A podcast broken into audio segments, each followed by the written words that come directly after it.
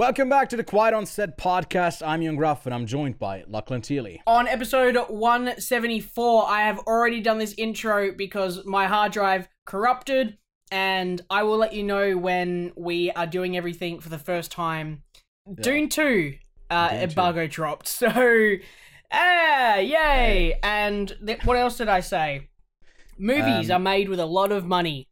Exactly. Yep. And we're going to talk about Borderlands, which basically ties into, I guess, reshooting stuff for a movie, which is what we're doing for this podcast, having to do right now. Reshoots, baby. I watched the Kung Fu Panda trilogy, a new film with Anthony Hopkins, and Lachlan and I both uh, binge watched uh, the new live action Netflix show Avatar The Last Airbender. Finally, The Zone of Interest has released, and I've been wanting to rewatch it for months now. Uh, we originally watched it in Cannes, and now we get the opportunity to rewatch it. Does it hold up? That's the real question. We've already reviewed it months ago, and we're going to do it again with a fresh coat of paint for the. Th- Actually, no, we never got up to the review in the original recording. So, Yeah. our original thoughts. exactly. Let's cue up the intro and get uh, into the show. We are This professionals. is, this is a professional podcast. Yes. Breaking Bad and Better Call Saul. Hello there. Which actually, Did you this get is gonna me a be hat a as bit, well? Um, Yes. So I've got Dooncam. It's just a camera with my Dune steelbook. So we talked about all of this before. Um, so I feel like the Yep. news, if it, if it feels a bit abbreviated, it's just because we don't want to have the same conversation twice. But um, there's two trailers that we're gonna talk about. They both start with a B. First up, we got Borderlands by Eli Roth. Been done for three years. Had reshoots, another director coming in, and I'm familiar with uh the games for for once. I've played like one of them for maybe like 15 hours. Lachlan, you're closer to the games. You liked them quite a bit comes out on August 9th. Uh, do you think this is gonna work or uh, yeah, is there something off about it? I'm concerned there is a lot off about it. I don't like the people who are in there. I don't like Cate Blanchett playing Lilith. I just feel everything. Something doesn't feel right about the film. Just Mhm. in the way that it has been constructed, the way how it's taken so long to come out. I feel like it's just going to be one of those disaster movies, and it makes me think: How does a movie like Batgirl get cancelled? How does Yeah. a movie like uh, what was the Coyote one? Uh, Roadrunner? Coyote was it? Yeah, The Acme, yep. Uh, and what was the other one that we talked about? Scoop. Oh god, it's all going to come to my head. Scoop. How do those movies uh, complete completed and then done, and then they get scrapped, and then a movie like this comes out? So there has to be something. It can't just. It can't be bad, but it doesn't mean it's gonna be good. So yeah, Yeah, I feel like the counterpoint always is Madame Web has been released. so yeah. oh Morbius. So I don't know. Uh, there was also another trailer for Boy Kills World. This one's out on April 26th. And uh, Lachlan, you described that in, in the previous scrapped recording. Uh, that it gives you a bit of Scott Pilgrim vibes. Uh, it, it stars Yeah. uh, Bill Skarsgård as someone deaf and mute on a revenge trail. And uh, yeah, you were keen for this, or or not? Yeah, in Well, the original I recording, know. I did say that no one kill me that I'm comparing it to Scott Pilgrim because it, it it's not like it is the same level as Scott Pilgrim, but I was getting those those vibes from it, not an actual like yeah, this is like Scott Pilgrim. So, got to preface that. Uh, Maybe Michael keen- Cera disconnected your hard hard drive because he wasn't happy about you saying that. So you gotta watch out. but I use his moisturizer, which is even more annoying. yeah, was funny ad. That was a pretty funny ad. Uh, but no, I'm I'm I'm in the same mood because of my hard drive crashing. I would love to kill the world right now because, uh, yeah, that was what 25 minutes of recording that we were like in the right vibe for, and then all of a sudden my my computer's like flashing on both of my monitors like Mhm. disconnected hard drive and and like cannot like read, and I'm like, oh, so yep. You know, Lachlan, what what about 30 minutes of, of waiting and wasting time? How about 11 months that we have to wait for the next film from Bong Joon Ho that had It's a, a release segue. date set pretty early, got delayed indefinitely. Now it's coming out on January 21st of 2025 because apparently some or or two execs that were quoted in a Variety article uh, said that they seem to be less pumped about uh, the 150 million dollar sci-fi uh, thriller uh, starring Robert Pattinson from the Oscar-winning Bong Joon-ho of Parasite. Um, so yeah, we're mad at Warner Brothers. We were already mad in the last recording. We're still mad, mad at at Warner Warner Brothers. Brothers we might even be a bit more mad at Warner Brothers right now than we were before, which is I feel like justified. A- And, yeah, they suck. They're annoying. Well, we're not going to be as mad as Warner Brothers at Christopher Nolan making one of the most successful movies of last year with Universal. Universal, but I mean, yeah. we are pretty mad at at, at Mm. Warner Brothers. Which uh, there was a report by uh, Variety that went over some of the budgets that they recently had. Joker 2 is reportedly costing around 200 million, where about 20 million goes to Joaquin Phoenix. Also, a hefty sum, a bit less than that, is going to Lady Gaga. Probably Todd Phillips is getting a fair share. But it seems to be just uh, one that is. I think the first one was done for like 70 million or 90 million, if I'm not mistaken, which is already like Yeah, it was low. still. Yeah, it's it's still a ton of money though, but I get where In the money is going. this, But like comparatively, it's a musical. That's also another big swing that they're probably not like advertised for. At least that's kind of been the case in the last two years when it comes to musicals. And you got like Wonka, which just just crossed 600 million. But you also got The Color Purple that flopped. You got In the Heights that was still in the time of also by Warner Brothers. Uh, the day and date releases. They also have a PTA film, Paul Thomas Anderson, that's budgeted around 115 million. Again, Mickey 17, Bong Joon Ho gets 150. It seems to be they're spending a ton, and it's like, the, why are you then like cutting back on those less than 100 million dollars? Why are you writing them off and taking the tax write-offs that you can get? It seems to be they are kind of slimming down to present or like bulking up, I guess, in a sense. I don't know, whatever whatever you prefer the analogy to go.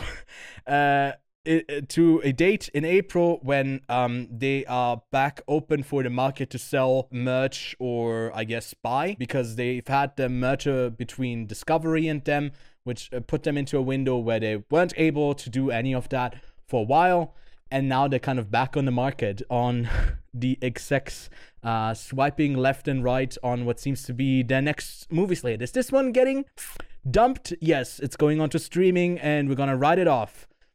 Uh, I'm still mad at Warner Brothers.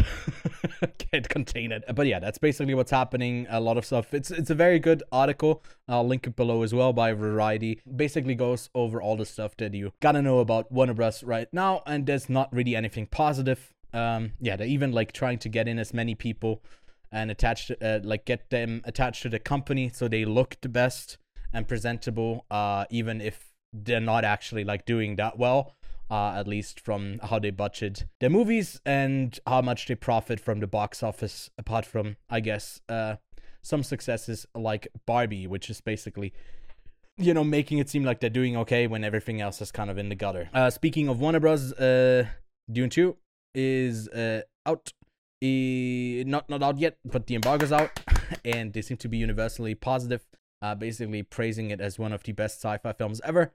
And yeah, we're gonna talk about it next week. I'm incredibly keen to dive into it. Uh, neither of us have seen it yet, but uh, we already plan to see it. I think twice. Uh, once in uh, just like as soon as possible uh, on whatever screen, and our second screening, Lachlan, uh, is gonna be hopefully on an IMAX, right? hope so. Fingers crossed. If I can fly over east and get a, a screening for it, I will. I'm currently reading through the uh, Metacritic reviews, and I can say I'm pretty excited. Yeah, I also uh, bought the the audiobook this week, and it's 21 hours long, I think, in total. Uh, I'm trying to maybe make that fit in somewhere because I've heard that like there's a lot of stuff uh that is like quickly addressed, and a lot of the stuff from the book is like you can't do all of it, but there seems to be like hints to stuff everywhere uh, apparently. Uh, so I don't know if I want to freshen up on uh, on I guess the lore and the story of Dune in uh, in novel form, but uh, we'll see if I have the time. A couple of other news items. First up, we get a release date for the fourth season of The Boys that comes out on Amazon Prime on June thirteenth. Uh, Sam Mendes is directing four different Beatle movies about all of the uh, I guess different members of the band. Um, and I think this like set to uh, I, I don't know how far along this project is, but it seems to be like groundbreaking in a way because it's from different perspectives uh, about all of these four different people. I'm sick of uh, auteur filmmakers taking the time to do musical biopics, even if they really like uh, the artists, because they still somehow feel incredibly repetitive and redundant. Lachlan, I feel like which you, is why you hate Joker 2.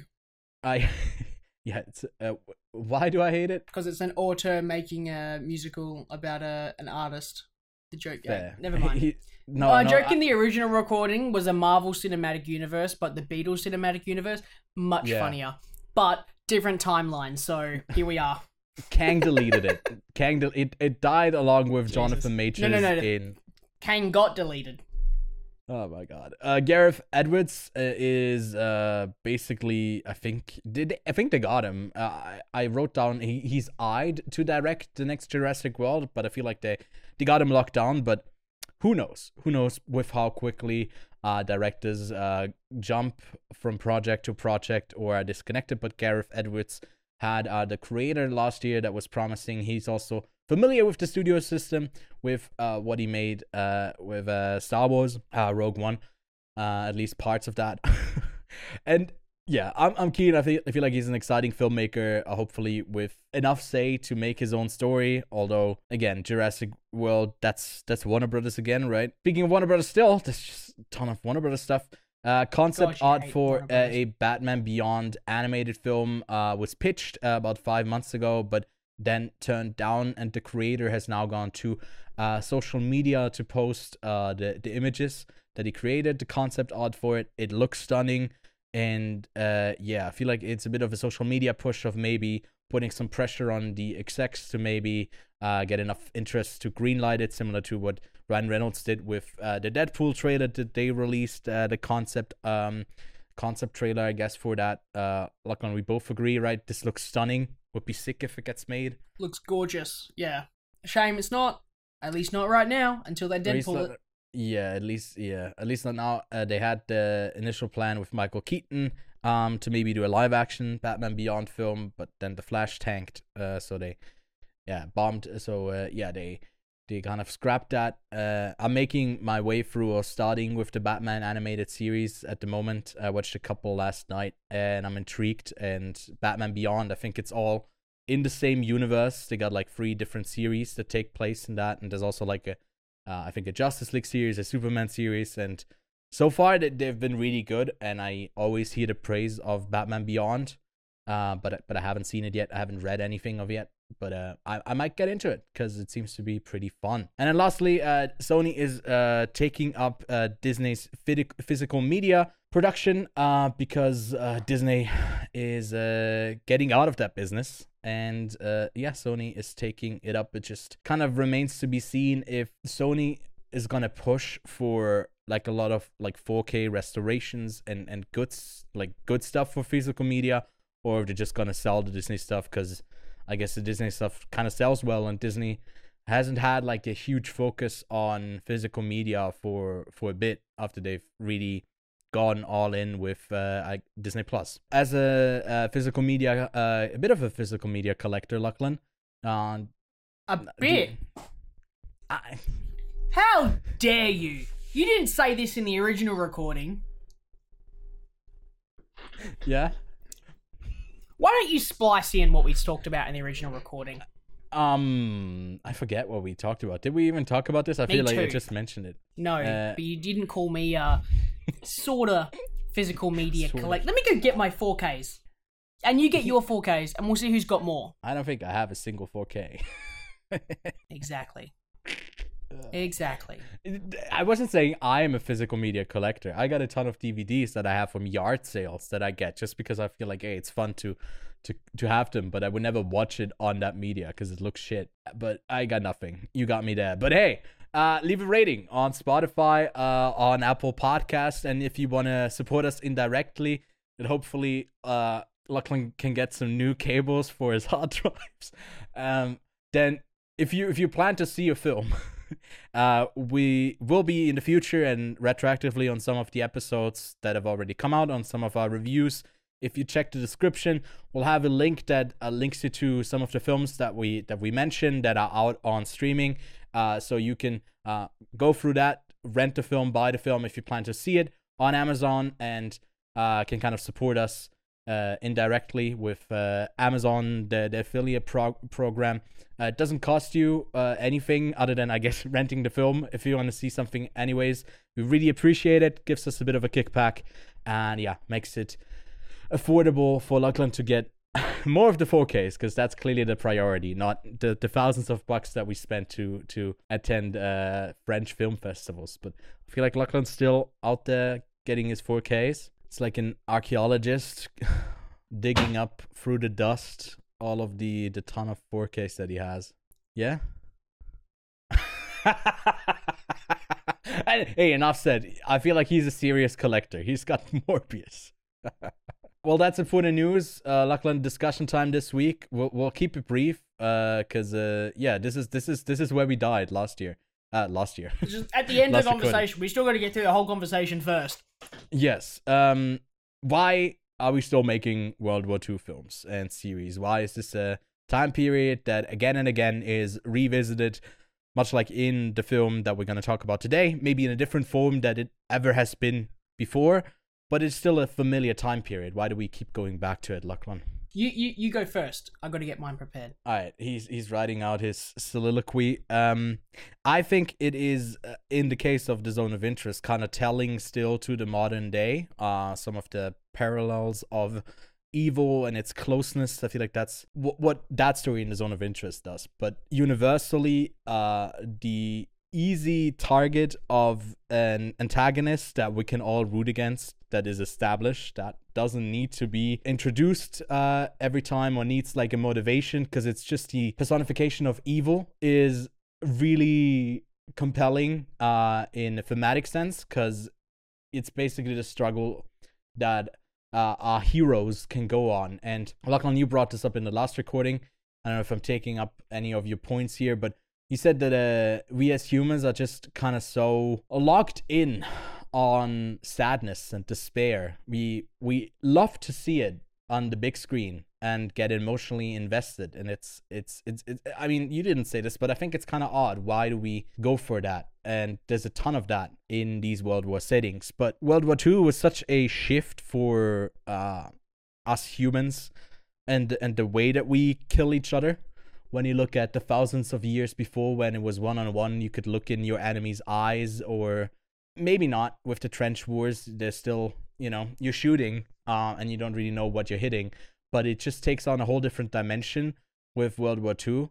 And then there's just a lot of a lot of humanity that we speedrun of all of the trauma that we can endure and go through. I feel like there's always story t- to tell uh, about this time period and I feel like historically, it is very important to keep reliving and reminding us about these stories and about the people that persisted, the people that perished, and the people in control, and, and why stuff like that ended up happening. Uh, like basically the, the echoes of time, um, which are not uh, happy songs that we see echo, but it's usually this, this uh, screaming and death and bombs going off and all of that depressing shit. So yeah, I, I feel like we're gonna keep making it because it never feels outdated, even like 70, 80 years later. It still feels like it is just as relevant as it was uh, back then to to keep talking about uh, World War One and two, mainly two, I guess, at this point. But yeah, Lachlan, what did what do you have prepared? All right, let's see if this works. Ta-da! no- Oh my god, Here I am. Dunkirk. Dunkirk. Budget 100 million. Gross 530 million. huh. Oppenheimer. Budget 100 million. Gross 957 million worldwide. Ewan, give me a World War II movie. 1917. Great one, Ewan. Great one. Good one. Good one. Schindler's List. I'll do that next. How's that? 1917. Made off of a 95 million. Grossed 384 million. I can tell you, hands off. Uh, Schindler's List made 337 million. Fuck. 322 I was off. off I of was a off, I was off. $22 million budget. The reason we keep making World War II movies is that they are profitable because people want to see them. Because each of those movies that I just shown you, Schindler's List, 1917, uh, fuck it, let's do a good one. Inglor- Inglourious Basterds. How's that? There's a good fun one for your World War II movie. What was this done? How, how much how much did this movie make? 321 million off of a 70 million dollar budget. People want to see these movies. They are entertaining as all hell. They give you some really heroic stories. People know who the bad guys are. You don't even have to introduce the bad guys because they're always what are they, Ewan? Nazis. Nazis, and that's the thing. They are just, uh, they are just easy. I wouldn't say they're easy movies to make, but you don't have to define who the bad guy is. You know who you're rooting for. Even in a film like The Zone of Interest, where the perspective is shifted, right? Mhm. You still have a narrative where you have a human side that you connect to, even if the people you are viewing the film through are the typical bad people in a World War II movie because they are Germans. But we'll get to that later. These movies are profitable. You know who the bad guys are without doing too much work. And most importantly, it's a story that people want to watch because they want to learn from our mistakes. We don't want to go through another world war. We can see the atrocities that are committed on the screen.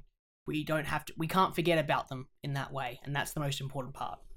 That's why I feel like the zone of interest, uh, not taking anything away yet from uh, actual review, but that's why I feel like the zone of interest is so interesting because it's less easily ide- identifiable who we are rooting for. Obviously, you know who you're rooting for, but there's no one really to root for because you you're taking the side. You're only seeing the people who are doing the evil stuff, uh, and also Yeah, living exactly. their lives, but doing the evil stuff, and that kind of is such a, an interesting take on Evil. how close yeah how close you are to all of those atrocities and it's just your proximity to it uh inherently also evil.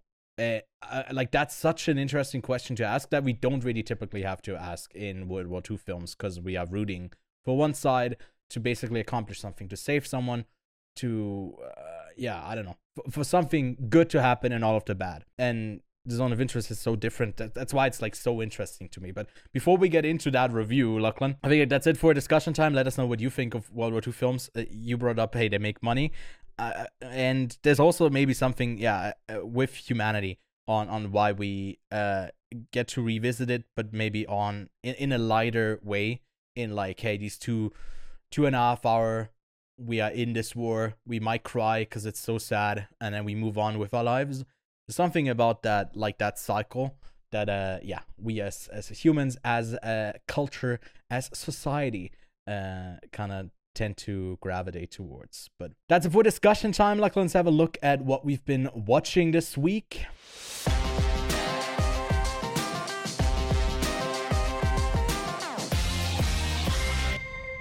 This is as far as we got in the first recording. Yay! Yes. Oh, we made This is it. all We made brand new content, never performed or rehearsed before. Wait, Lachlan, I think you missed the line there. Uh, you were meant to praise me that uh, I'm doing great. That's your line for the podcast. All right, sorry, hang on.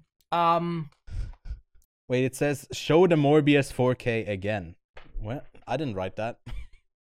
Thanks. All right, we're back on track. We we also finished True Detective, Night Country. We watched Avatar. We'll get into that in a second. I feel like we can talk about the stuff that we both individually watched first. But we did watch both of that. If you're also interested in maybe some of our spoiler thoughts, we won't get into that here because we do need a bit of time for the zone of interest. There will be separate reviews for that on the channel for those two uh, shows, though. But Lachlan, you watched Blade Runner 2049, which uh, is your favorite movie of all time. Uh, it's it's certainly close to Yeah. up there, right? Yeah. it's one of them because I it, it, it cycles, but definitely is still Mhm. great. I mean, did you see how how many stars I gave it? I didn't, but I assume five. Five stars. Yeah, Yeah. it's a great film. Uh, at least I've Yeah. I've logged it on on on Letterboxd at least three times since getting Letterboxd, and I've I've definitely watched it more times since then. Like I watched it three times when it came out in cinemas, uh, Mhm. minimum. Uh, I I've seen this movie a ton of times. Every time I watch it, I love it. Uh, yeah, it's a fantastic film. Uh, we're watching Mhm. it for the Villeneuve uh bracket that we're going to be doing, and I had to watch it not because I had to just rewatch it, but just because it would be sacrilegious of me to do a Villeneuve bracket and not rewatch the one that I love the most that I'll be rooting for. But will I? Ooh. I don't know. Ooh. Keep up the mystery. You'll have to check out the video. Uh, but other than that, it's all TV shows. And Yeah. here's a question I'd like to ask uh, the general audience, if someone could respond to me. Neon Genesis, is it worth watching? Good question. I think I've I've seen like three episodes of it. I haven't gotten further into it, but I I, my opinion is I want to get to it, so I feel like it's worth watching. But uh, he asked the general in the audience, so if we got any um military people there, hopefully you you're not the lowest rank, so you can respond to Lachlan. But hey, we got a diverse set of listeners, so one of you is bound to be a general. I watched Panda one, two, three. Such a dumb, dumb joke. Uh, I, I watched Kung Fu Panda uh one, two, and three. I've only seen the first one, so I'm getting ready for the fourth one. I used to hate these when I was a kid because I was a sophisticated kid. Uh, I was only eating caviar, olives, and I don't know. I don't have an analogy to something made up. Like I can't make something up. But no, I, I didn't like animation as much when it wasn't Disney or Pixar for some reason. But this this first Kung Fu Panda film is is kind of fun. The second one is still kind of decent. The third one loses me a bit, but they're all like they're fine. They, they, none of them are actually like horrible. They're not on the level of Illumination. A pretty uh, fun franchise, and uh, yeah, I'll, I'm ready for the fourth one now. Uh, then I had a, a double whammy. Uh, I'm not gonna choose this as, as a double feature pick, but I did rewatch The Zone of Interest last night, and then immediately afterwards saw One Life with Anthony Hopkins, also about World War II, and it got me so sad. It drained me so much that I afterwards had to like just sit on a couch, watch watch a bit of Batman the uh, animated series, and just pass out and fall asleep. A lot of the critics uh, or like the critical response for this film has been people have seen it in a theater. Everyone's crying, and they're like, "Okay, cool. That's all you had to say." And they're giving it like I think, like you saw it as well. You gave it like a two and a half out of five. Uh, people are giving it like a three on average. Um, Anthony Hopkins is great in it as he always is, and uh, the storytelling maybe is a bit lackluster. Maybe it was because I just watched The Zone of Interest, so I was giving this film a bit more leeway when it didn't have much to offer as a film itself, and some of the storytelling that it does in Prague. This is about a, a real person who existed. There's also a clip of of something infamous that happens in this in this scene that is that is online that saved like hundreds of, of children from Prague right before the war break uh, broke loose. I, I was just for the last twenty minutes I was just bawling my eyes out, and I, I couldn't stop. Like I was I was doing like the thing of of whimpering, not just like silent tear, but I was like, like ah.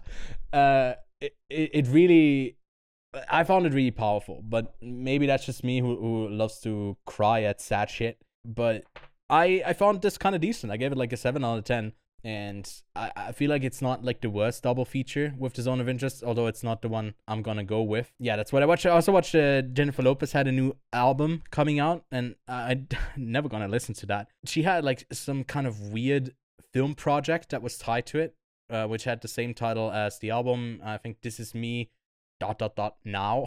I I hated it. It was so self indulgent. It was so narcissistic.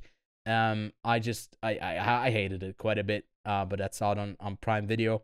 Uh, but yeah, that's that's the stuff I watched. Neither of us have both seen, and uh, or I guess you've seen one live as well, but really don't watch the Jennifer Lopez one. Cool. I re- uh, unremove it from my watch list. yeah, you totally had it on there. Already listened to the new album front to back like five times. I know you, Lachlan. When J Lo is out there, you you get whew, he goes crazy. Crazy. Avatar: The Last Airbender. We've seen M Night's movie. We've seen the original three seasons of the show, and we've also both seen uh, the sequel series Korra. How does this one stack up to, I guess, the other live action version that we've gotten? That's a low bar to clear, but maybe to the series as a whole. If down here is the live action and up here is the original animated TV show, I would say it lies in the middle between Mhm. the two. I think that the f- the show does start off a bit closer towards the live action movie and then slowly redeems itself over time. Yeah. Uh keep in mind what season 1's got like 20 episodes in it and they've got to condense that down into 8 episodes. Which are like 50 minutes you- long, though. They are longer, but you still have a lot of story to get through.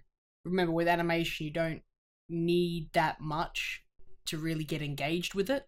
Yeah. Don't know why, but that's just the world of animation. It's just a different ballpark compared to live action. With Yeah. live action, there is a set of rules and guidelines that we must ha- must have, and the first one you've got to get over is the unnatural Delivery. movement of Mm. bending elements. And I must say, at first, Really? that it's a bit stiff, but they end up figuring it out as they go along. I feel like it got better as it went along. I I feel like the the fights were always a highlight for me. I think they kind of did that decently from what I expected them to do in live action. That's stu- it's always stunning in the a- in the animation. It's uh, incredible what they do with that. So Uh I have a problem. yeah. The the the fights.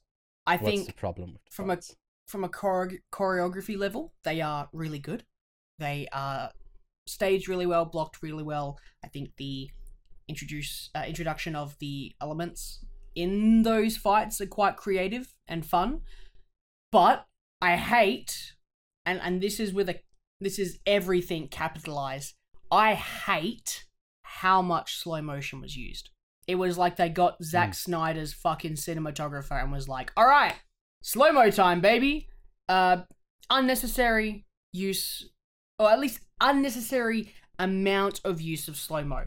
There are moments Yeah. that do work, but the moments that don't make those other moments that do work lesser, and that's annoying. Save those slow mo moments for a particular moment.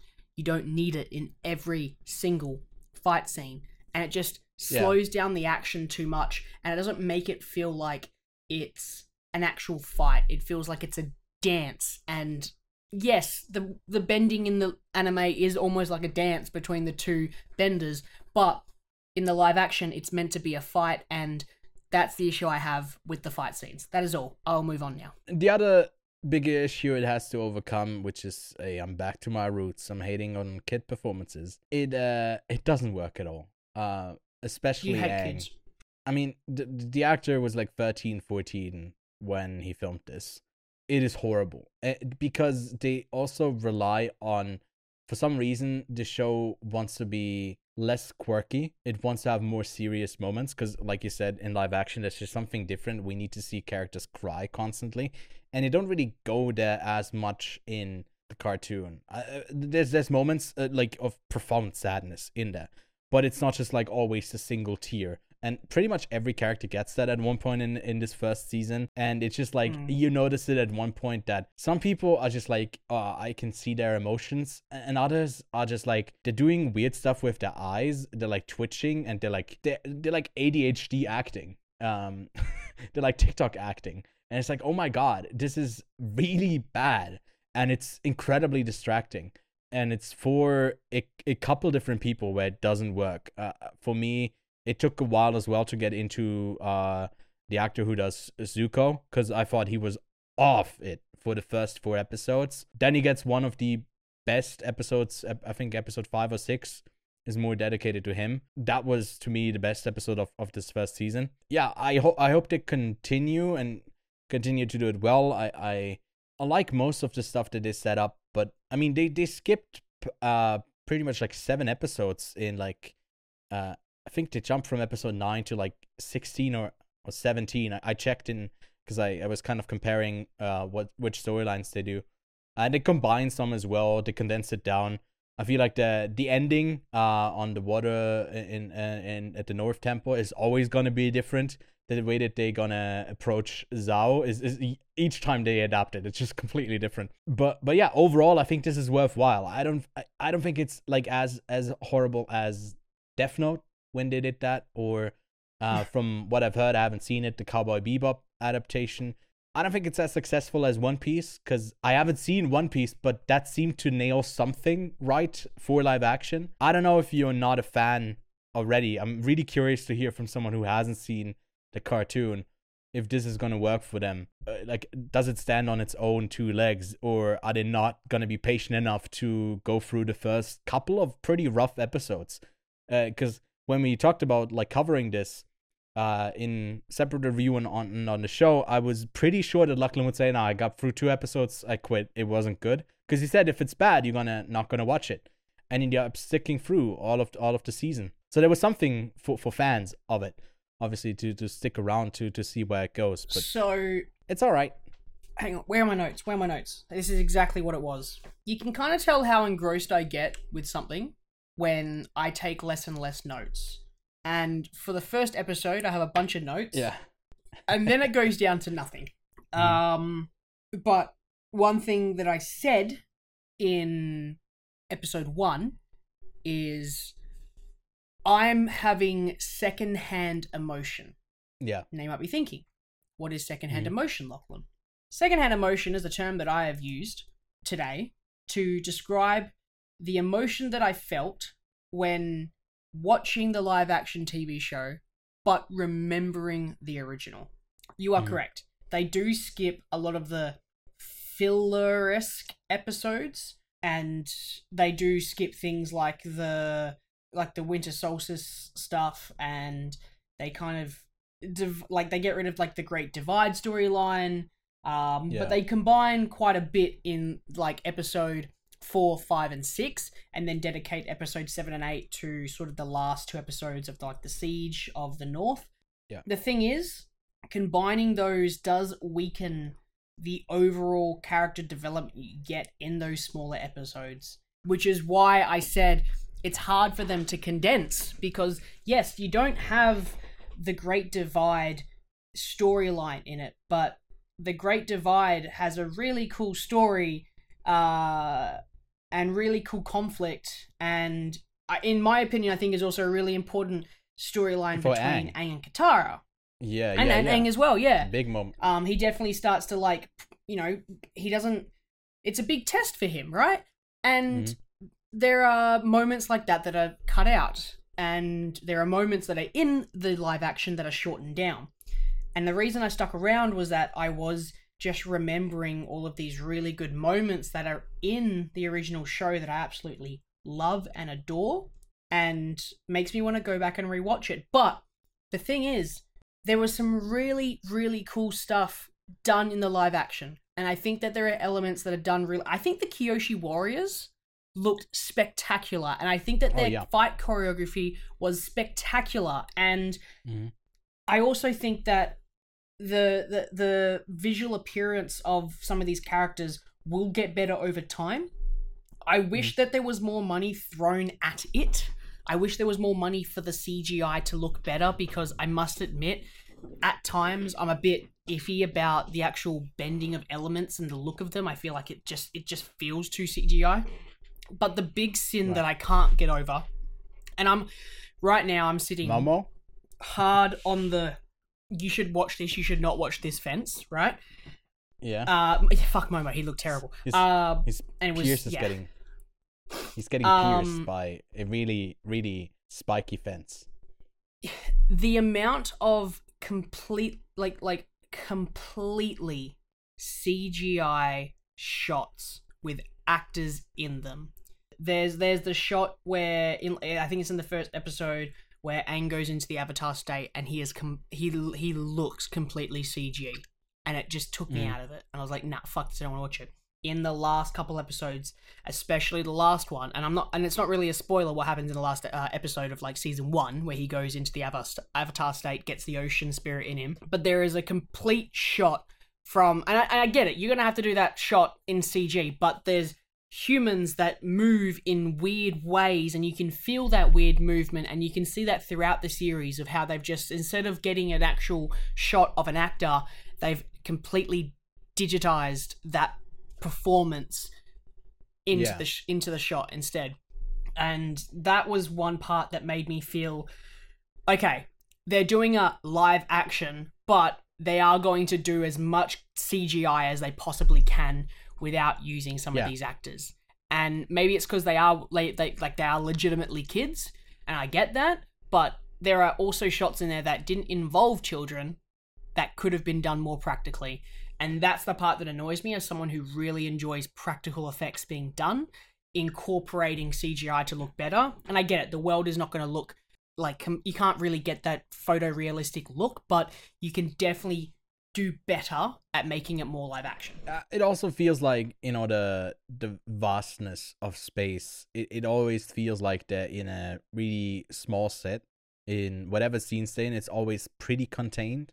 Um, it, it, I feel like it, it fails uh, as apart from the establishing shots to then further in the scenes feel like they're also still in that place. Omashu is like a place that uh, obviously like very iconic and in the, the the wider shots when it's introduced i feel like it works quite well but when ha- it has them interact with like sh- the larger thing of it all there's like one scene towards the end of, of that omashu episode where it's just like it, it, it took me out of it as well when they're like riding in the carts and it's like oh my god this oh it's so cgi uh, because but, there's also yeah. so many of those throwbacks to the original show where there Yeah. really isn't any setup of of Aang and Bumi having rides in those earth carts throughout the city. Yeah. It just pops up at the end. And it's the same with like Yeah. the cabbages guy. I thought at the start, like him not saying Yeah. my cabbages was quite funny. And then eventually he says, Oh, my cabbages. I was like, all right, cool. That's a really funny callback. But then to have moments like that that just kind of come out of nowhere, it doesn't add humor. It just is a weird thing right at the end that pulls me out of it.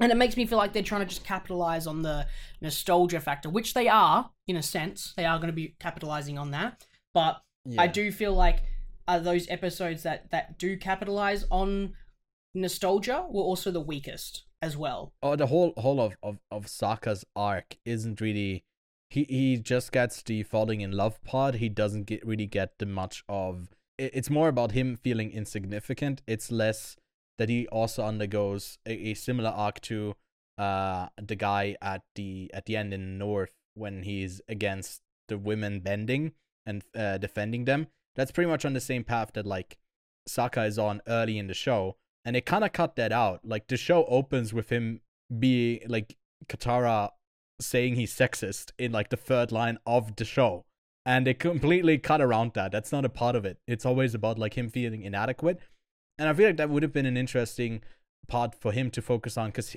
when I watched the trailers, I was like, "Ooh, this actor doesn't work. He's really bad. He had like a bad line reading in the trailer, and it got me concerned." Of the core three, I think the Sokka actor is by far the best one. Uh, yeah, I hope I get more more with this character because he he he kind of does decent enough with um the timing of the jokes and like how he says it. Maybe just in comparison on how off it is with Katara and Aang. I think that closes. Uh, I'm about to close our review because I feel like it should open with me hating on kits and it should end with me hating on kits. So it's a big old hating kits sandwich but yeah, I, I guess we'll have we'll have a separate review. Uh, I um up when maybe we talk even more specifically about stuff. We'll, see what we end up doing. But hey, should already be out by the time uh, you're seeing this. And then True Detective Night Country. I've only seen the first season, which has gotten universal uh, praise. Lachlan, I think you've seen all three. Or I guess all four of them now, right? Yep. Yeah. Where does it Where does it stack up? Is it uh Is it worthwhile? It's It's a shorter season as well than the others. Is it up to the same quality that these other three were, or that season one was? I and, think that uh, the quality is better than season. Well, okay, actually, no. Before I say that, each season has its pros and cons. I think that Mhm. the initial idea of True Detective, the the way that the story goes, season four is probably the most authentic to the idea of it, but it references too much to the first season for it to kind of be like, oh, it's doing its own thing. I felt like this was originally its own like mini series and then had the True Detective side thrown onto it, uh, which kind of sucks. It's a bit like the, uh, I guess the, oh god, what? Oh my god, because we're doing two recordings, all of my things are going in my head. Cloverfield. It's like the Cloverfield thing. Cloverfield. They make a movie, Yeah. they slap the Cloverfield name on top, right? Yeah. Kind of feels similar to the Zone of Interest. Uh, oh, for fuck's sake! kind of feels similar to to True Detective. Night Country. Uh, night. And the fun part about this series is that it has this weird mystical side to it, and I love that. And I have to admit, the first two episodes do a fantastic job of getting me hooked into that. And the rest of the season is the exact same, and nothing happens. And that is the most Yeah. boring part. Uh, it's unfortunate that it doesn't really do much for me.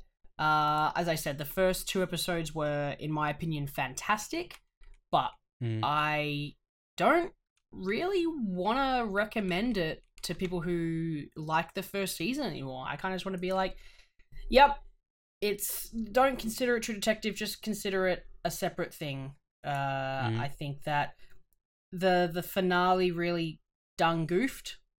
I think that the the first two episodes were fantastic, and then it was pretty much just a steady decline, down, down, and down into that last last episode, which just yeah, I don't even. I'm I'm not, I'm not happy with it. Uh, yeah, it, it was really underwhelming, and like I, I decided giving it the benefit of the doubt, uh, because like some characters are a bit odd, some maybe even some line reading, some of the dialogue is like it feels a bit off, but it feels like okay, maybe that's just like part of the the aesthetic that we're going for. Everything is like Yeah. slightly off, and everyone's kind of rude, but yeah, it just kind of fails to build to something more when it's it stagnates, and it's really disappointing because I agree. I think the setup is pretty intriguing. The setting is cool with the constantly everything being dark. The the whole intrigue of of actually finding um out what happened kind of is is underwhelming. Which yeah, if if you have strong enough characters, then that works. I wasn't really that uh involved with the the main two. I was more involved with like the the cop kid. I feel like his storyline was really fun, and I wish we had gotten even more of, of his part. But I also can't really recommend it um for for, for true detective fans. Uh, but hey, I've only seen the first season as well. That's all the stuff that we've been watching this week. So let's talk about Jonathan Glazer's The Zone of Interest. The commandant of Auschwitz, Rudolf Hoss, and his wife, Hedwig, strive to build a dream life for their family in a house and garden next to the camp. How lovely, uh, how wholesome this whole ordeal Simple. is. That logline. a family simple. movie for the whole family. Uh yeah. Jonathan Glazer makes a movie about every every 10 years or so. Uh his last one being Under the Skin with Scarlett Johansson. Uh now he's back in a collaboration with A24 uh and a budget of 15 million dollars. I assume a lot of that stuff went into the actual sets. Uh it, it- that's really a highlight of the film its production design. Um it comes in at a runtime of 105 minutes which I gotta say fly by. When I rewatched this film and the movie ends, I was like, hold up, there's a whole other hour, right? How Yeah. nothing really happened. Why does it fly by so fast? This is this is eerie. I don't know where the time went, but people loved it, especially critics. On Metacritic, it's got the highest score of the three with 92. On Letterboxd, it's a four, and on IMDb, a 7.8. I'm a, I'm a bit surprised that it's not higher on Letterboxd because I could definitely see this be like a huge favorite for them. But it is a special film. It is not something that you'd expect from a war film. It takes a completely different perspective from the side of, of evil that we usually don't get to see. Uh, but we see evil in its formal, in its most banal form, where it's the simplest just on family life and the struggles of that. Uh, but we are not really shown what goes on inside the gates of Auschwitz, all of the terror. We are asked to fill that in with our imagination and with the historical background that all of us are familiar with, and the shots and screams of despair that are the constant in the constant background of this film, a low hum that never goes quiet. This film has such a unique aesthetic, and when we watched it in Cannes for the first time, Lachlan, you came out of it and straight up gave it five stars. I was pretty close there with you, not all the way up there, because I, I don't like giving five stars to a movie right as as Neither you do got out of it. And yeah you you don't but there was something special about this one. We're also really happy that it got a, a bunch of a praise that we didn't uh expect from it at the oscars. So it's gonna highlight it for more people. It got in for international feature for best uh, picture for adapted screenplay direction and score. I'm really happy about all of that. The score is not really present for much of the film, but there's like one integral scene where it's just it's like one repeated thing over and over again, and it's so perfect for what it's going for. Uh, Lachlan, I feel like audiences that are gonna listen to our review are not gonna find a lot of us critiquing the film mainly uh, in its praise, and uh, yeah, I hope you have a similar experience to it. Although I had to uh, find the right time to to watch this one again because uh, it, it is a, a a big downer uh, when you're not ready for it. But uh, at the moment, it is available uh, on sale only for 19.99. Uh, so it's a bit steep. If uh, oh yeah, sorry, I said score. I meant yeah, sound. Sound is what it's nominated for. Thank you for the correction, Lachlan. Uh, which is also something that's praised for. I was a bit surprised for score. Doesn't really make a ton of sense because there's not really a score in there. But that was my own notes that I read wrong. Unless you consider like the. yeah, yeah, sorry. That's Yeah. the sound.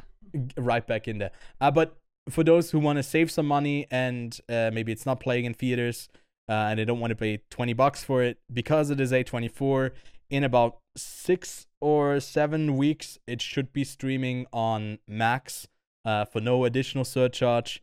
Uh, so, yeah, be on the lookout for that. But we are going to get into spoilers. But it's also a film that we can talk about the plot and what happens, but it's basically i mean it's it's a historic fact and then we get a closer look at this at this family but it's not really following a plot structure of this happens that happens. It doesn't really build. It's just an atmosphere and a feeling you get from this whole film. But if you don't want to be spoiled here's your last warning.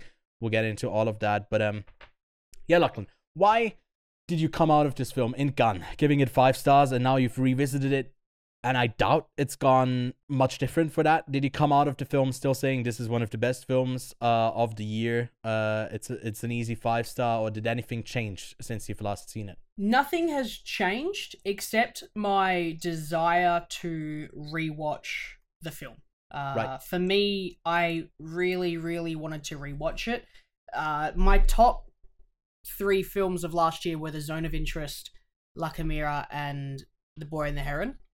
And those first two that I said, I haven't had the ability to rewatch it yet because I watched them and they haven't released yet. La Chimera is coming out very soon, and I'm very, very keen to rewatch that because La Chimera, I walked out of the cinema giving it four and a half stars, and I feel like on the rewatch, I don't know if I'm going to want to give it more, less, or leave it the same. Mm. With the zone of interest, I would like to refer to my original Letterboxd review I wrote in Cannes. Auschwitz is the location of the world's most unforgivable crimes, where humanity lost itself. An era, an area marked forever with the horrors of xenophobia and a story that filmmakers continuously attempt to display on screen. Whilst Holocaust cinema isn't being worked into the ground like other genres, there hasn't been a breath of fresh air for a while. The zone of interest is that breath. That's the start of that review. The Zone of Interest is such a fantastically crafted film from a perspective that I was not expecting to enjoy watching and fall in love with characters watching that you don't want to fall in love with in a sense. You want them to have this family being ripped apart, but they're also the cause of so much pain for so many other families. There's that that that juxtaposition of they cause pain for other families, but I don't want to see that family separated. And I don't want to see them ripped from their home. And Mm. it's weird. It's a bit like um docu- documentaries, like wildlife documentaries. If you have a lion and say a zebra, if you are shown the zebra first and a lion attacks it, you're going to be in the perspective of, oh, that poor zebra. Yeah. But if you're shown the lion first, hunting the zebra, you're going to be in favor of the lion.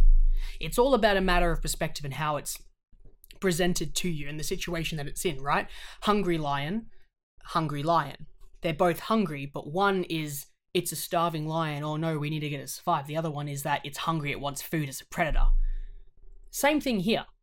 It's a family, but it's a family that causes pain, and you don't want to see it have that pain because you're presented that family. You don't want to see it go through that pain. And how can you know? Like, how do you know that these people are fundamentally evil when there is a great big wall stopping them from seeing what's happening on the other side? Yes, Mhm. the evil has entered their household, but how how how do you define that that family is evil? Right? It- It's it's such an interesting story, but Yeah. I'll stop ranting you, and you can talk about your thoughts really quickly. I don't share that same sympathy for that family. Uh, I I feel like I wasn't rooting for her. I think Hedwig is a really despicable character. She she she's the worst, and I really hated it. I didn't really have much sympathy for her, uh, wanting to for her to stay at this place, because it seemed to be so self-serving in a way that I understand it from a human standpoint. If you got something going for you, why would you uh not wanna be there? But the just the thought of not being disturbed by how close you are to all of that death makes me like I, I can't not hate these characters. And I feel like there's a connection that you can have because you're taking their perspective that you feel empathetic to some of their struggles. I didn't really, uh, to be honest. This was not really what, the part that worked so well for me. For me, it was that hatred of towards them for all of the ways that they ex- exploit the death of the people so close to them without even acknowledging or having a hint of of like I don't know despair or be being disturbed by what they're doing. Like there's a shot where one of the gardeners um puts the ashes of of dead people into the soil for them to uh for them to grow the, their garden. And it's like that's the whole film. That is the whole film. It's on the back of that like exploitation. Yeah man i don't i don't know. I, to me it's like hard to say this is a mo uh, like this is the whole film uh, and the character arc that these uh, like the struggle that they go on on staying there. It's less about like whatever the fuck they want. It's more staying in that atmosphere of a family living so close to auschwitz sharing a wall and just staying in there for like 105 minutes uh hearing hearing all of that the whole whole uh whole time in the background and the kind of emotion it evokes in you was what made this film to me so so so great. But feels weird to call it great but like so in what it's going for kind of kind of nailing which yeah it's it, it's it's talking about this this evil and how close we can be to um something so bad happening and us not being aware of it us profiting off of it. So i feel like the modern lens that this film takes being shot on digital lenses on what felt like I, I didn't check this but it felt like it was shot not on uh, a cinematic uh, frame rate like uh, tw- uh 24 uh, or even 30 it felt like they were shooting it in 60 fps i don't know if you got that same feeling but at least the opening shot seems to be like in a higher frame rate.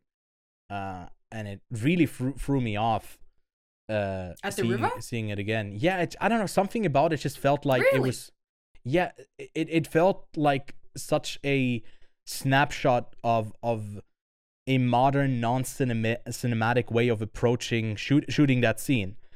And in the whole whole film the cameras are stationed in the house. They're not really moving.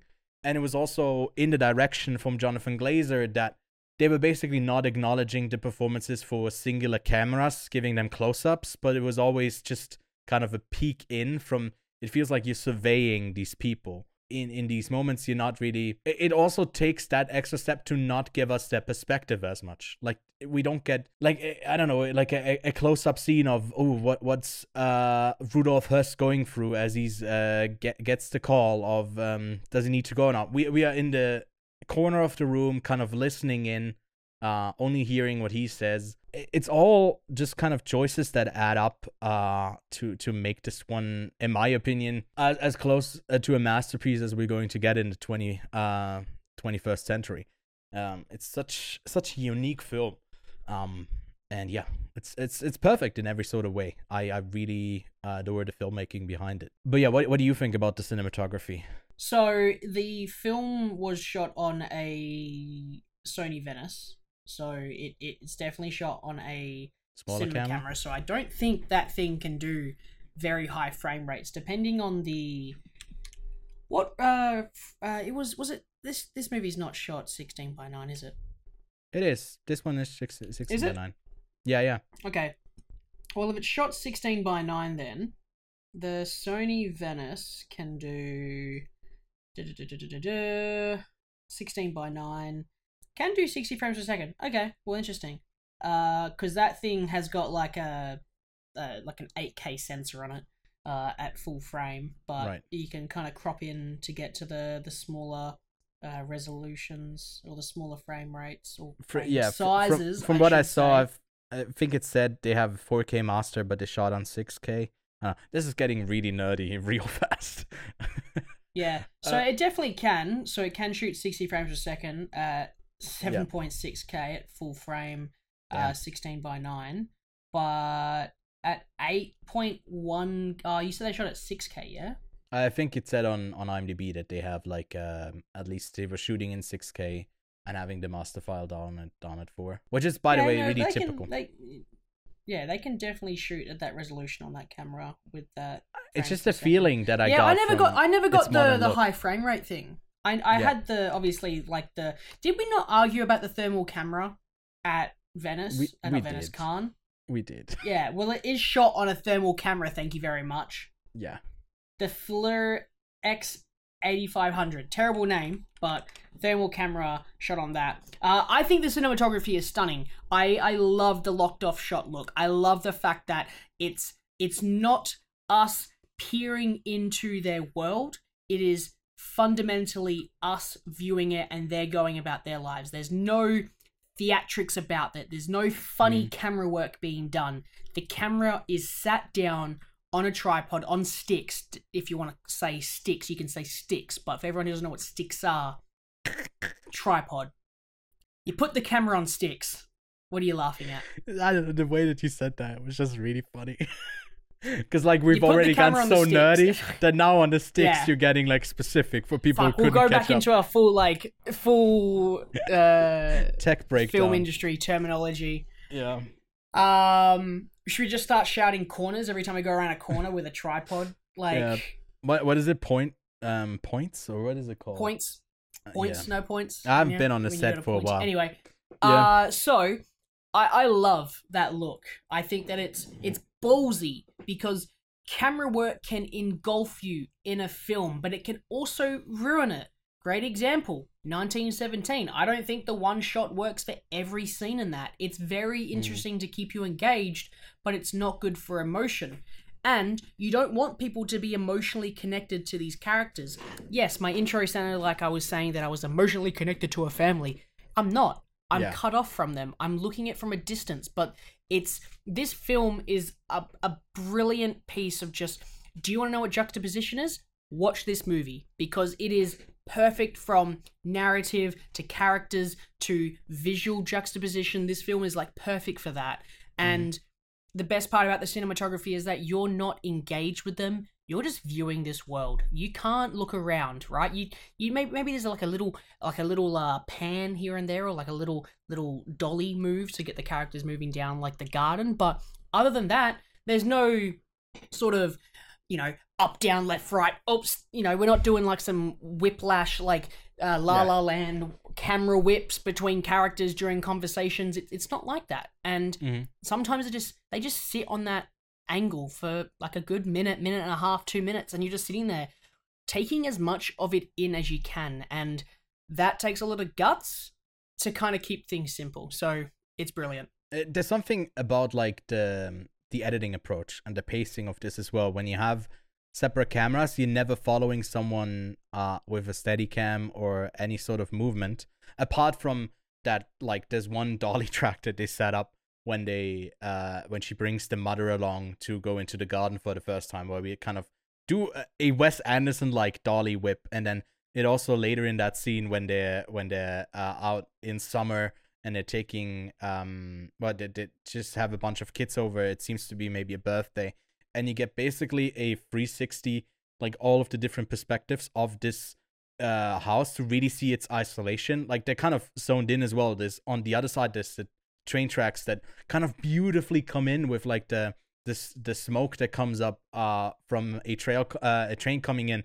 And you sometimes feel yourself get lost in hey this is kind of not a horrible aesthetic and then you're like thrown back into this is this is the worst place on earth. Why would you want to have why would you raise your family here? And Mm. even them not acknowledging and not even showing the mother leaving in the dead of the night uh because she's disturbed by being so close to like the constant sound or whatever. Not giving her clean uh, clear reason as well. It seems like there's no moral high ground gri- given to that character. Because like when they're when they're out they're like openly racist toward Jew towards Jews as they like go into like it's it's not about that that like this person is better because she doesn't want to stay there. It's just it's so unappealing. And then that character still wanting to be there because she built something of her own life there. In a juxtaposition of a whole system that is ripping people's identity apart and discussing the efficiency of how you can burn and then dispose of someone. Like it, it's such those two thing, things so close to each other. It's it's baffling, but it but it, it it's not fiction. It's reality, and that like that part of it is so scary, and um like when I you you wanted to revisit it, right? You you saw it in Cannes. You were looking forward to to going back to this. I when I came out of it, I think we discussed this. I thought like I, I might not want to see this film ever again. Ever again, yeah. It, it and that's it- fair. No, that's yeah. fair. This film takes a lot out of you. Yeah. I don't know. It just kind of it, it kind of rips you to shreds. I, I didn't have this experience the first time around, but the Polish girl who who goes to distribute like apples for the workers uh, at night with the thermal camera, we get her twice, and then on the second time we follow her home, and then it's I think the morning after, and she's just playing the piano. Like something about that, I I had a couple tears run my uh run down my face. It was just something about it. I, I don't know what it was, but it's just overall this whole film is like a big emotion and yeah, a kind of a kind of a thematic thing that that you feel, and I I was deeply moved by it. I think I will revisit it. I will urge people to go see it and then see it again because it, it it is one of the best films about war uh, and just about humanity uh that that we've ever gotten. Um, and I can't wait to watch a new Jonathan Glazer film in ten years. Uh, it's just uh yeah he he's always got something um fun up his sleeve uh, uh, fun maybe is the wrong word here but something worthwhile something compelling uh it also got those oscar nominations lachlan would you add something uh even to that like another nomination where i feel like this movie excels in or yeah are you happy with the five it's Ooh. got Would I would I add? Ooh. Um no. I I definitely think it's going to get best international. I think that this film has sort of landed the spot for best international picture at the uh, Oscars. being the only one who's in picture as well I don't think I could put it in cinematography. I think that there are uh like Maestro and there. El Conde could definitely come out and we could put Zone of Interest in there. I just don't think yeah, either they like those two movies have moments in them that are like Isn't oh, this Killer stunning, in there as then well? they don't really have it. Killers of a Flower Moon is also in there, but I, I would also Killers take is, Killers. Is, is... think really I think I- Killers is I fucking wasn't- good. yeah i think it's good i don't think it's like the best of the year i feel like there's this uh, Wow. i like the framing in It's may all, december it's all better coming out now. like It's all coming out now. I like I like it in past lives. I like it more. Um, I, I like if you could call it, which you are fundamentally opposed to. I think it's better in Spider Verse. like, I don't know. I, I wasn't floored by the technical parts of of Killers of the Flower Moon. Yeah, right. Okay, no worries then. Jesus. Yeah, hating on it. She hate I- From my corner seat, Martin in- Scorsese? you heard it here I first, everybody. He hates Martin Scorsese. Um, It's in my top. no, I 10. think that it it, it, 10, it definitely deserves the the adapted screenplay nom. I think that in there, it's it's it's not going to. Oh, could it? I don't think it can. Mm, I think up against Oppenheimer, it's probably probably cooked. And I think American Fiction's quite highly rated as well.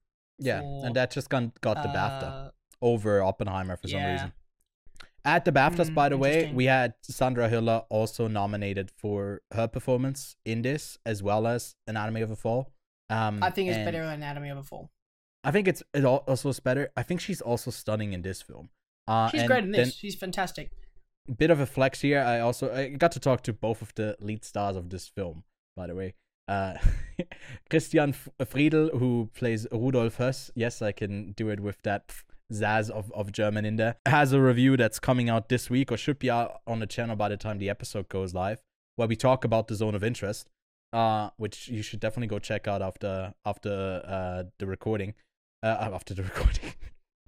after this after listening to the episode i'm so deep in hey we had to do this another half an hour because we restarted um but yeah i i can only give this movie praise i would love for it for the only place where I feel like it maybe has a shot is in sound.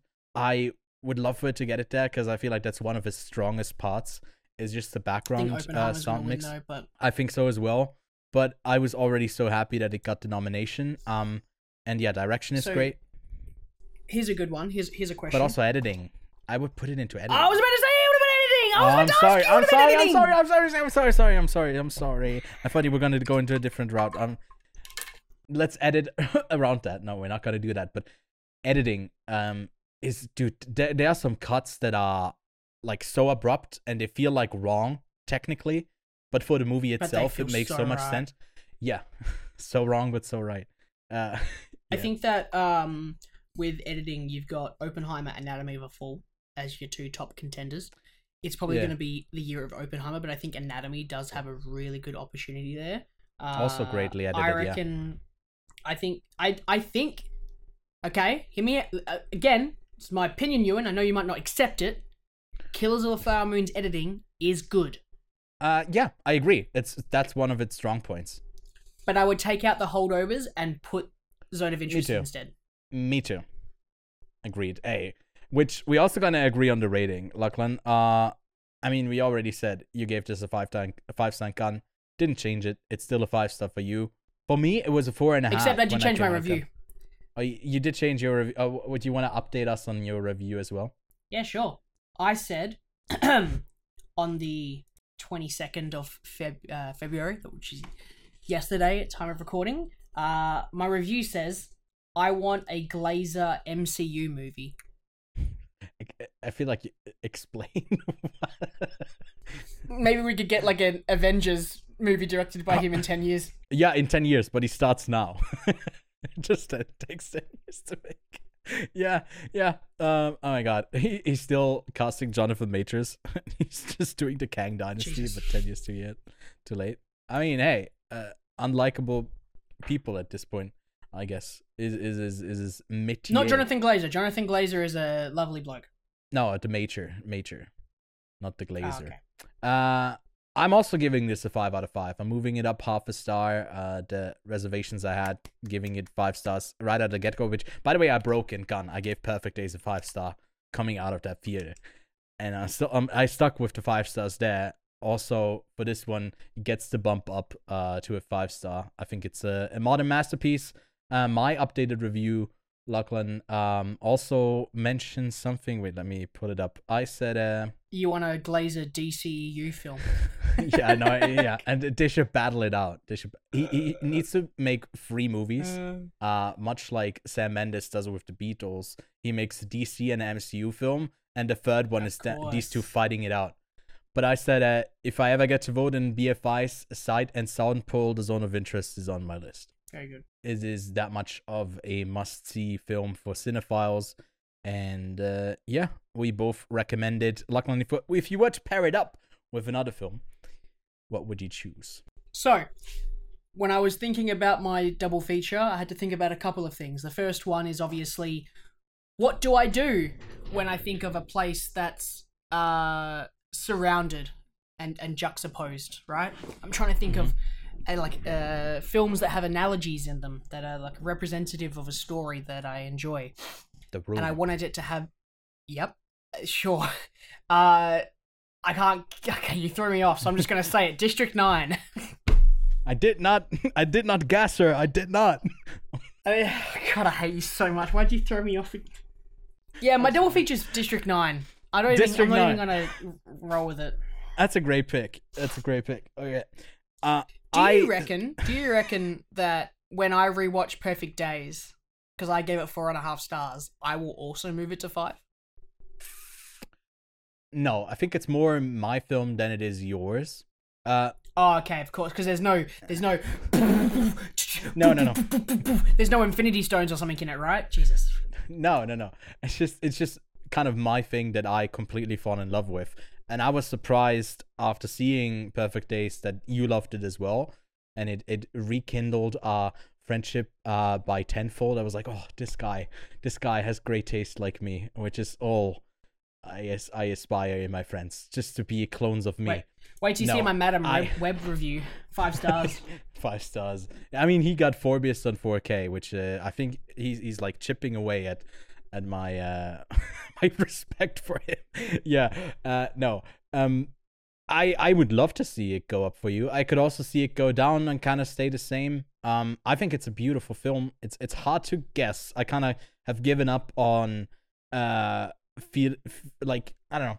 I've given up on thinking I could call if you like something or not, which is which always makes me it makes it really fun. It makes these uh, conversations interesting because we usually don't really land completely on the same page. Um, not that we like discuss or I don't know. There's there's no fighting about something. Uh, here we are more universally just like agreeing this is a masterpiece. I I don't know, man. I don't know, man. District Nine also a phenomenal film. Uh, we can both agree on that. And we can also agree that we both have not seen my double feature pick, which is one that also observes a character more from the the outside looking in over a long time. And it's uh, after I wrote my review about BFI, uh, mentioning BFI, Sight and Sound Poll, I was like, wait a minute, the one that's on the number one spot, Jeanne Dielman, 23, quai du Commerce, uh, 1080, Bruxelles, uh, that movie is at number one on there. And I've never seen it, but I feel like, in a way, it just kind of meshes and, and matches with uh, the zone of interest. So that's my double feature pick. And yeah, my, maybe maybe I'll even Oh, make yeah. the time to go see it at some point. But it's it's really long. That's my pick. Then there's a couple of new releases this week out on uh March 1st or at least in that week. No, on on March 1st we are getting uh Spaceman over on Netflix. We're looking forward to this one. It premiered in at the Berlinale. Uh, I didn't even look at the review so far. I don't know if they're positive or not. And I don't know if I want to look at them. We'll be talking about that, I guess, at some point. But it has chosen to go up against Dune 2. And it's not like we're not going to talk about Dune 2 next week. I don't know if we can make space for Spaceman. Uh, there's also Napoleon that has moved from its previous uh, from its premium VOD to uh, Apple TV Plus, so you can now uh, stream it on that streaming service without an extra uh, surcharge. Then out in cinemas, of course, it is time for Dune, and yeah, I just really hope this does uh, so so well at the box office. And uh, I mean, it's not like we're gonna hate it. I feel like we're gonna love it or we are gonna adore it, but I don't know if it's gonna be lower than that. So expectations are high. I hope it can meet them, and hopefully we'll get uh, maybe even a third one from uh, Denis Villeneuve. And then out in Swiss theaters, perfect timing. The Zone of Interest is out, but like we said, you can also uh, already purchase it uh, on digital already. And then, Lachlan, for you, if you want to revisit the little red panda uh, from Pixar that we got a couple of years ago or last year, no, I guess it was 2022. Turning Red is getting a theatrical release. So, hey, if you want to revisit that on the big screen, you can if you're down under. Uh, but that brings us to the end of the show this week. Next week, uh, it's Dune time. And we're also going to discuss all of uh, Denis Villeneuve's film in bracket form. So maybe give those a respin or a spin for the first time if you want to argue in the comments below uh, why we're so wrong and Arrival is actually the best one of all of them. Please come in prepared with your notes, class. And yeah, we'll talk to you next week. I can't wait for Dune. I'm so excited. All right, thanks so much for watching, and we'll see you soon. Bye.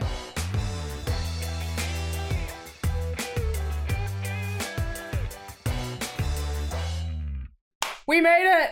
And it didn't corrupt! I mean, I should probably not say that before I stop recording, but I'm gonna Yeah, stop, stop recording, recording. right now.